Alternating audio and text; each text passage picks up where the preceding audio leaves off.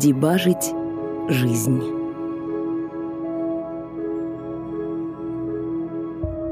Глава 18. Последняя глава. Июнь 2014 года. После разговора с Сабиной я вновь потерял покой. Я почувствовал, что не могу просто продолжать жить своей рутиной, когда такое происходит. Если вы помните Мишин термин «якорь», то в истории Сабины якоря были на каждом шагу и в большом количестве.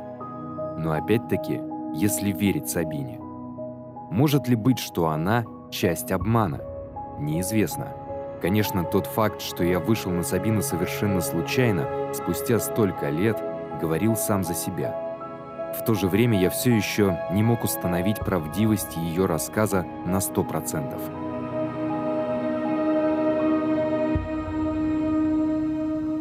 В любом случае, после десяти с лишним лет, что мы не общались, в феврале я переписывался с Женей по СМС и в конце концов договорился о том, что я прилечу в Санкт-Петербург в июне.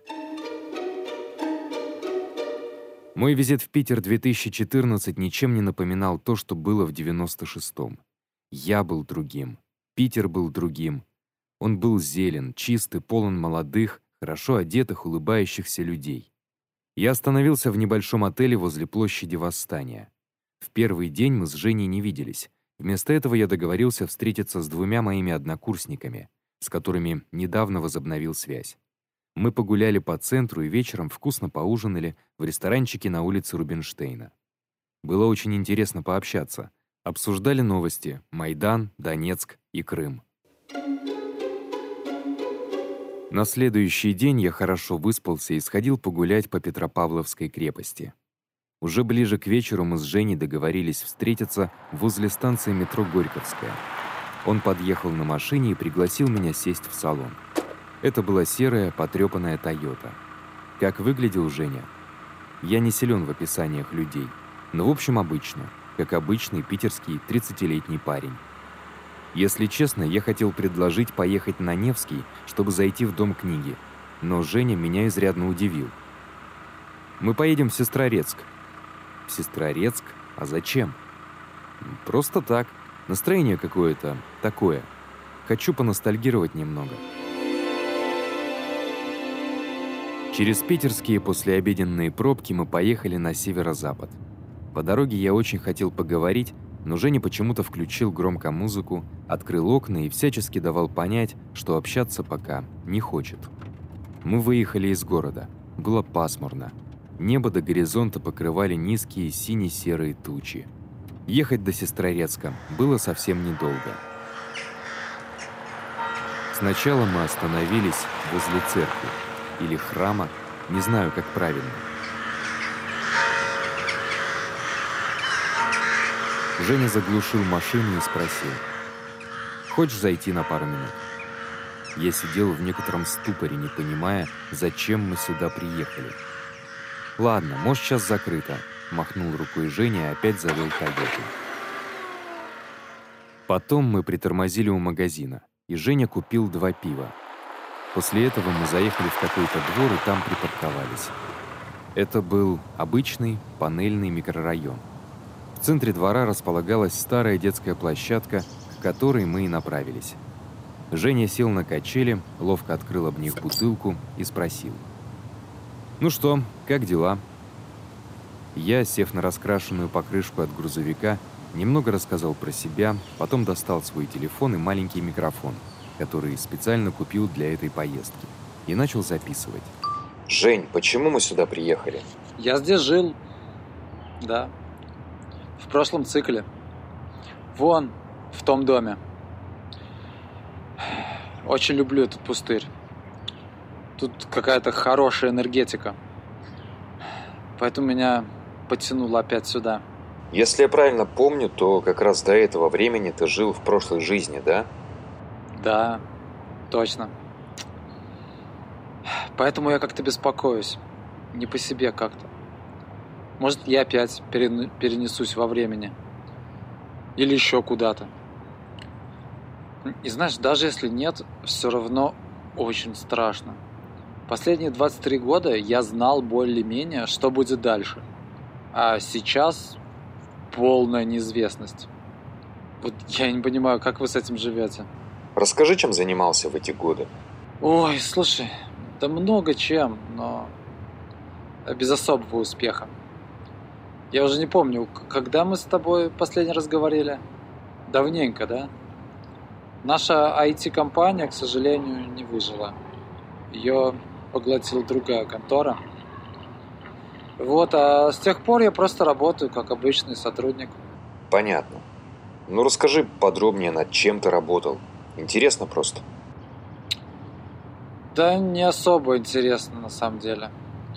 Ну вот, может быть, самое такое, самое большое, что мы сделали, это мы с папой построили здание в районе, в районе Колпина, там, склад. Э, и я этим долго занимался, до сих пор, наверное, занимаюсь. Вот, а еще я стал турагентом, чисто случайно. Короче, не так ярко, как ты, наверное, представлял себе, да? А почему так получилось? Ты ж так много знал о будущем. Ты же мог осуществить кучу разных интересных вещей. Хм. Слушай, я почти каждый день думаю о том, как так получилось. И вот что я хочу тебе сказать. Даже зная, что именно, вот какой продукт там будет популярным, не факт, что ты сможешь его сделать. Это трудно объяснить, но это так. Потому что успех какого-то проекта основан на миллионе маленьких факторов, которые сделали его успешным. Этот проект должен появиться там, в нужное время, в нужном месте, от нужных людей. И поэтому скопировать то, что я видел в прошлом цикле, очень сложно, понимаешь? Более или менее. Вот и все. Конкретно с программированием э, мы провалились чисто по техническим причинам. Не смогли написать хороший код, не смогли сколотить хорошую команду девелоперов, не смогли разработать хороший маркетинг. Ну, короче, с, с партнером мы не сумели договориться, тоже важно. Короче, не получилось. Грустно. Да, но я понял одну важную вещь. Действительно, история не имеет сослагательного наклонения. Запиши это обязательно. Запись работает?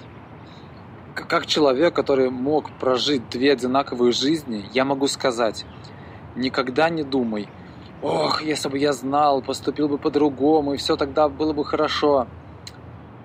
Так не будет. Потому что, вот я пример. Я знал и пытался сделать по-другому. Но жизнь, вообще человечество, не знаю, наше общество, это слишком сложная штука – ты поступаешь по-другому, и случается что-то еще, что-то новое, не всегда предвиденное. Возможно, даже хуже, чем первоначальный вариант. Э, вот, так что эти мысли надо сразу отбрасывать. Не надо думать, что если бы, так и бы. Это только мешает. То есть, дебажить жизнь не получается? Ха, ты, ты помнишь это выражение? Здорово ну, дебажить жизнь получается, получается. Но ты исправляешь одни, ошиб, одни ошибки. Из-за этого появляются другие. Ну, точно как в программировании. Так что же делать? Ну, а что в таком случае делает программист? Проходит по коду еще раз? Да. Да.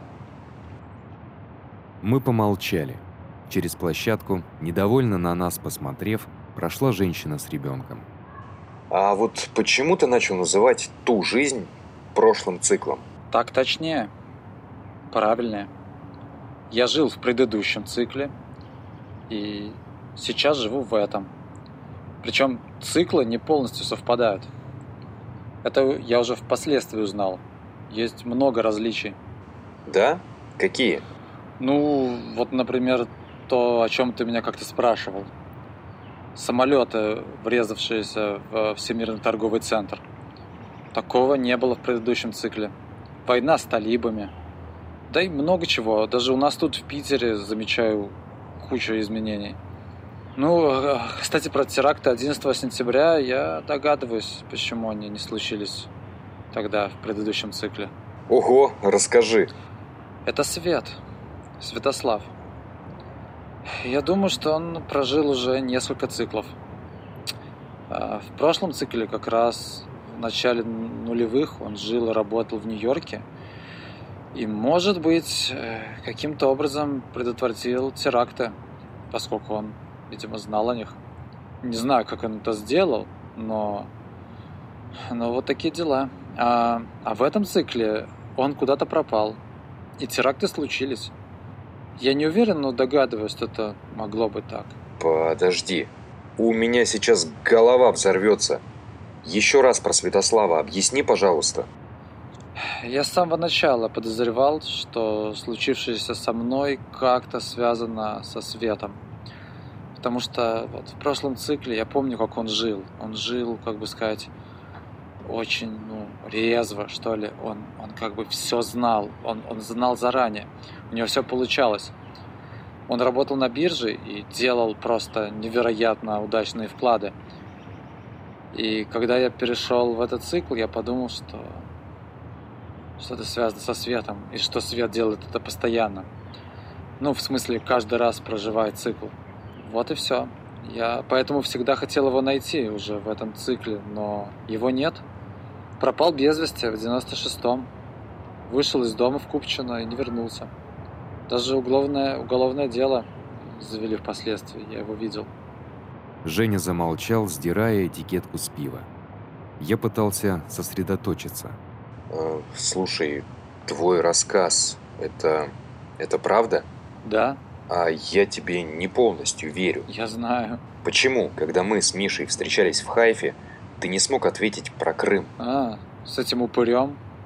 Кстати, что это за урод? И что он хотел? Я сразу понял, что он какой-то мутный.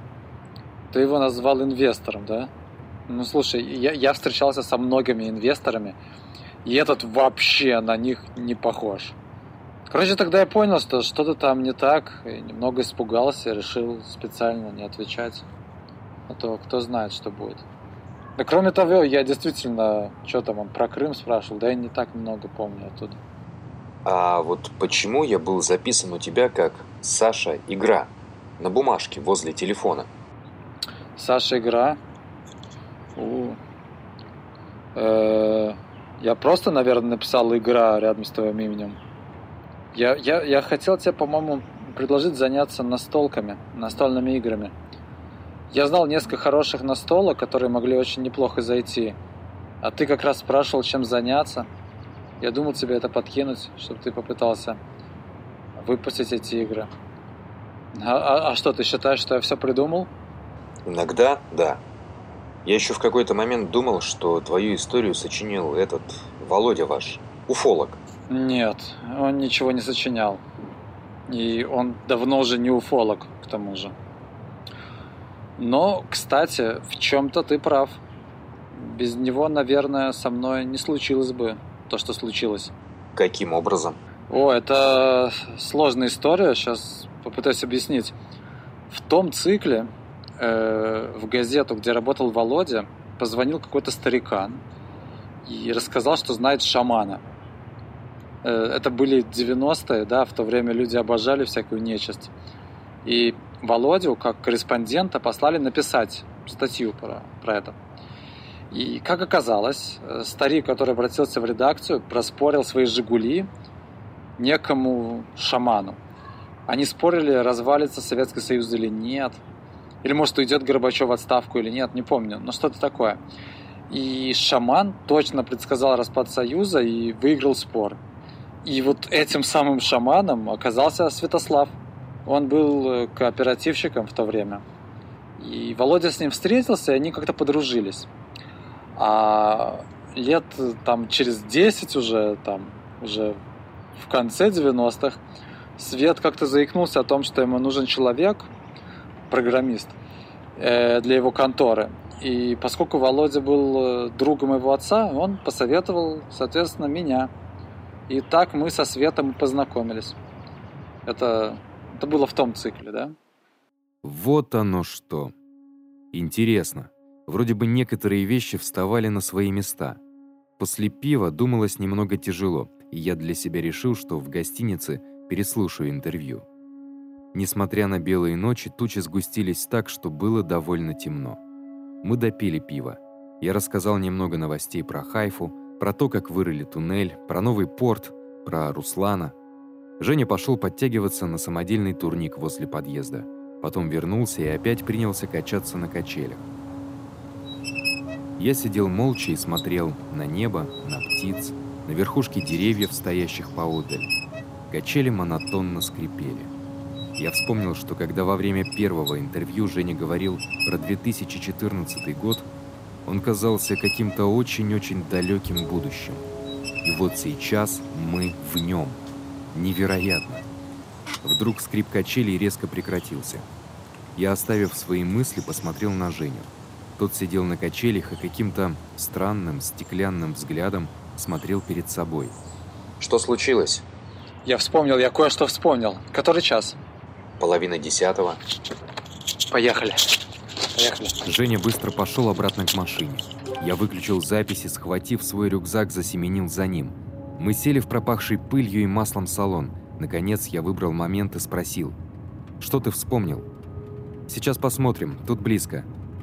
Мы действительно ехали минут пять и оказались в частном секторе. Или в каком-то дачном поселке, непонятно. Женя остановился возле ничем не примечательного одноэтажного кирпичного дома. На грунтовой улице стояло довольно много дорогих автомобилей. Пока Женя задом парковался между двух БМВ, я спросил. «Где мы?»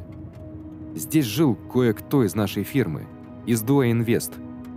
Когда мы вылезли из машины и направились к дому, нам навстречу вышли двое мужиков с сигаретами.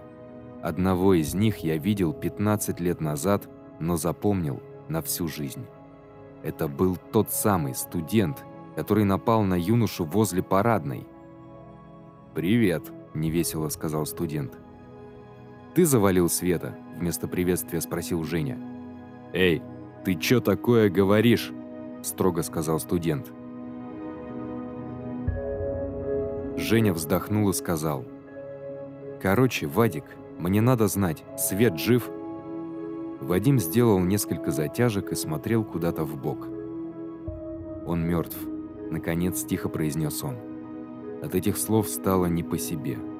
Все стояли молча. Продолжение разговора ввело меня в полный ступор. «Кстати, извини, что чуть не грохнул тебя», — продолжил Вадим. «Ты тут ни при чем. Это Светик, он плохо себя повел».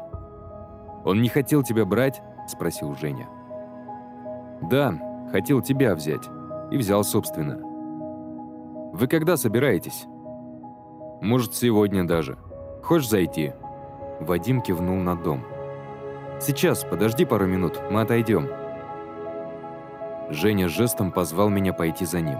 Мы вернулись к его машине. Я видел, как Вадим вышел на дорогу и смотрел в нашу сторону. Залаяли соседские собаки. «Объясни, что здесь происходит?» – попросил я тихо. Я видел, как Женя волновался. У него чуть ли не руки тряслись. Пальцем на грязном капоте он начертил три линии и сказал. «Есть циклы. Я тебе рассказывал про мой прошлый цикл». Женя показал на вторую линию. А в позапрошлом цикле он подвинул палец на первую линию. Видимо, Вадим и Свет вместе крутили какие-то дела, я тоже с ними был знаком. Они переместились в следующий, второй цикл. В начале прошлого цикла они поссорились, и Свет, как я понимаю, сказал, что в следующий раз не возьмет с собой Вадима, а возьмет меня. Вадим решил меня убрать, но по ошибке ранил Диму. Ну вот, а я прожил весь цикл впоследствии, познакомился со Светом, и тот действительно взял меня с собой в новый цикл. И сейчас мы в третьем цикле. Женя показал на третью линию. Я много чего не понял, но одну вещь я все-таки решил спросить. Так ведь в этой жизни, в смысле, в цикле, на тебя тоже было покушение. Что-то я вообще запутался. Неудивительно. Это тяжело понять. Сейчас попробую объяснить. Поскольку Вадима не взяли в очередной цикл, для него это все еще прошлый цикл, понимаешь? Он вел себя так же, как и во втором цикле, поэтому было покушение – но в этот раз он понял, что ошибся. И я так понимаю, что он убил Света. Это капец. Пошел дождь. Я бы даже сказал, хлынул. Капли дождя падали на линии на капоте, размывая их. Я взглянул на дорогу. Вадим и его спутник, косясь на нас, побрели обратно к дому. Женя нырнул в машину, кивнув что-то типа «ну, поехали». Но я не хотел уезжать. Я стоял под дождем и осознавал, что обязан понять, что тут творится. Не мог опять продолжать мучиться, пытаясь разобраться во всем этом дерьме. Так как это все происходит? Как вы перемещаетесь по этим циклам? Что это такое вообще? Почему об этом никто никогда не слышал? Чуть ли не крикнул я. Ты действительно хочешь знать? Поднял на меня глаза Женя. Да, да, блин! Я уже 20 лет хочу это понять! Идем, сказал Женя и вышел из машины. Мы вернулись к дому. Вадим стоял один под навесом возле входа и выглядел весьма озабоченным. В доме зажгли свет, и я заметил, что там было как минимум несколько человек. «Он вместо меня пойдет», — сказал Женя, показав на меня. Его голос был хриплым от волнения. Вадим секунд двадцать просто смотрел на нас пустыми глазами. Потом сказал, «Ну хорошо, заходи». Я посмотрел на Женю. Он протянул мне руку для рукопожатия куда я иду. А, а ты не идешь? У тебя в машине мой рюкзак. Женя выдавил что-то напоминающее улыбку. Тебе не понадобится рюкзак, а мне нужно домой. Он достал из заднего кармана телефон и показал мне фотку на заставке. С фотографией мне улыбались очень похожие друг на друга мама и девочка лет трех. Сегодня мы с Олей еще КВН договорились смотреть а у Настеньки завтра рано утром гимнастика. Женя вышел на дорогу и направился в сторону машины, изредка оглядываясь и маша мне рукой. Когда я поднялся на веранду, то увидел зеленую дверь. Зеленую дверь! В первый раз в гостях у Досычевых я заметил картонку, на которой было написано «Меня убили возле зеленой двери». Я почувствовал приступ панического страха. Ноги стали деревянными. Вадим жестом пригласил меня зайти. И я зашел. Что случилось внутри, не помню. Нет, меня не убили возле зеленой двери. Но то, что было дальше, это совсем другая история.